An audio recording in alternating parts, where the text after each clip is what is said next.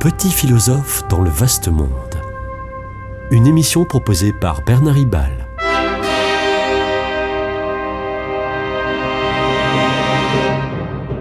Bernard Ribal, essayiste, agrégé et docteur en philosophie. Simone Weil, la, la philosophe chrétienne, 1909-1943, à ne pas confondre avec l'ancienne ministre Simone Veil, écrit dans La pesanteur et la grâce cette phrase surprenante, sidérante, et pourtant tellement vraie. Je cite La méditation sur le hasard qui a fait rencontrer mon père et ma mère est plus salutaire encore que celle de la mort. Fin de citation. La mort est du registre de la vulnérabilité, certes, mais le hasard de la rencontre de mes parents l'est tout autant. Dès le départ, ma vie et, l'orientation de ma vie ne tiennent qu'à un fil. Si euh, la conception avait eu lieu quelques instants avant ou après l'instant I le jour J, je ne serais pas différent de ce que je suis, de par ma structure génétique. Non, je ne serais pas du tout. Ce serait quelqu'un d'autre. Et même pas quelqu'un d'autre.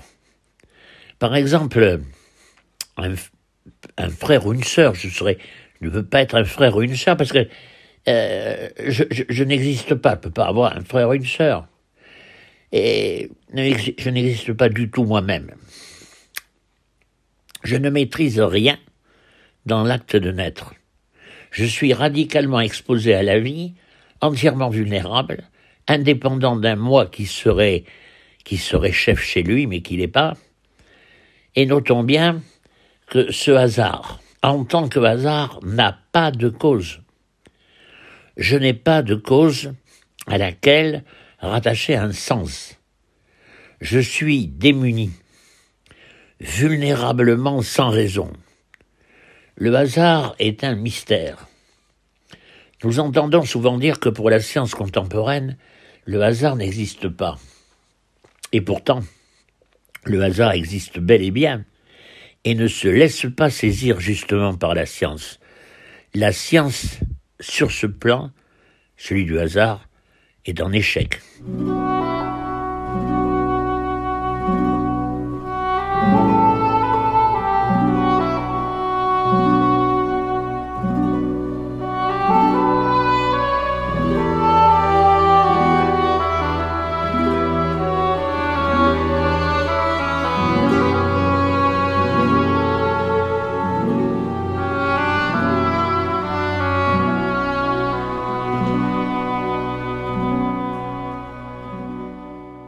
C'est le mathématicien, et surtout économiste, mais là, c'est le mathématicien qui m'intéresse, c'est le mathématicien français Antoine-Augustin Cournot, 1801-1877, qui définit parfaitement euh, ce qu'est euh, ce qu'est le hasard. Le hasard est la rencontre de deux séries causales jusque-là indépendantes. Le hasard est la rencontre de deux séries causales jusque-là indépendantes. La phrase peut sembler obscure. Elle est pourtant claire. C'est ainsi que mon père avait toutes les raisons d'être là, là où ma mère avait aussi toutes les raisons d'y être. Nous avons là affaire à deux séries causales indépendantes sans, interaction. La série causale qui conduit mon père, la série causale qui conduit ma mère, sans aucune interaction jusqu'à la rencontre. Et la rencontre n'est que le constat d'une coïncidence. La raison de la rencontre, c'est qu'ils étaient au même endroit au même instant, la raison de la rencontre, c'est la rencontre. c'est une tautologie. Mais avant leur rencontre, aucune raison ne les prédestinait à cette rencontre. Ma conception ne tient de rien. C'est le hasard. Tout est possible a priori. Vulnérabilité absolue. D'ailleurs, toute ma vie est dominée par la contingence. Mon identité sera pétrie dans l'altérité des, des, rencontres fortuites.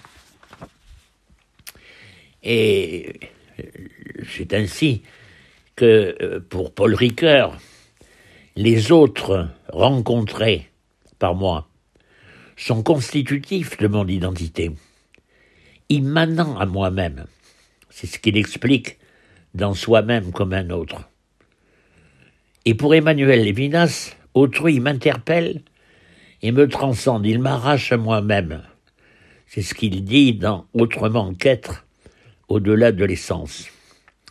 Mais pour les deux philosophes, euh, chacun de nous se, reçoit des autres.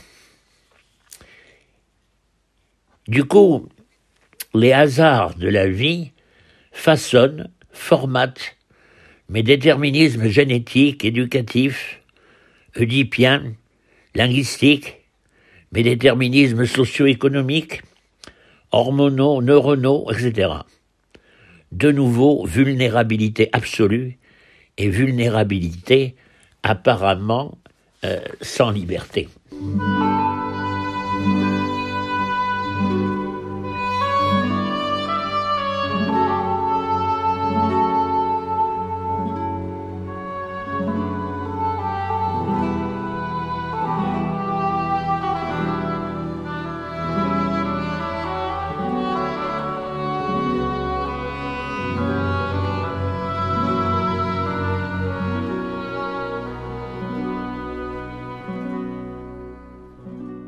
Pourtant, fort heureusement, quand j'ai affaire à quelqu'un, je ne me dis pas qu'il parle et agit en fonction de ses déterminismes et de ses hasards. Je le considère comme l'auteur de ses actes et de ses paroles. Réciproquement, les autres n'ont généralement que faire de mes déterminismes et là aussi de mes hasards et il me regarde comme quelqu'un de responsable, et non comme quelque chose produit par des causes biologiques, éducatives ou génétiques. J'existe libre par le comportement d'autrui à mon égard, par j'existe libre par le regard qu'il me porte et qui me fait libre. Mais cette responsabilisation au quotidien risque fort d'être un fardeau. Les autres peuvent en effet me demander des comptes, alors je m'esquive et plaide les circonstances atténuantes. Au lieu d'assumer mes paroles et mes actes, je déclare que je n'y suis pour rien. C'est la faute à mon caractère, à mon enfance perturbée, à ma maladie ou, ou à, ma fatigue. Bref, je ne veux pas et je ne veux plus être quelqu'un de libre, je demande à n'être qu'une chose ou un animal déterminé. Cependant, pour sauvegarder ma dignité d'homme, je peux au contraire revendiquer la responsabilité de mes actes et demander à être reconnu comme l'auteur de ce que j'ai fait ou dit. Je vais devoir, dès lors, euh, répondre de mes actes, Soit je m'en excuse et peux même tenter de réparer, soit j'insiste et confirme. Attention, il n'y a là rien de banal. Il s'agit d'un séisme existentiel. En effet, mes actes nouveaux, excuse, réparation, confirmation, mes actes nouveaux, par lesquels je réponds de mes actes passés, n'ont pas d'autre cause que justement la revendication de ma liberté. Ces nouveaux actes sont des actes libres. Ils sont une conquête de ma liberté. Je me fais libre. Cette liberté n'est pas une illusion. Elle se manifeste concrètement dans le changement de mon rapport aux autres. Conquête risquée, mais épanouissante, et donatrice de sens en m'exposant aux autres. Par exemple, devant les assises, l'avocat du criminel plaide les circonstances atténuantes, c'est-à-dire le déterminisme psychologique ou, ou social de son client. Mais le prisonnier politique peut revendiquer au contraire sa liberté, sa responsabilité, sa vie bascule si le jury accède à sa demande, mais il vit intensément sa liberté. Si tu veux être libre, réponds de tes actes. C'était Petit philosophe dans le vaste monde, une émission de Bernard Ribal.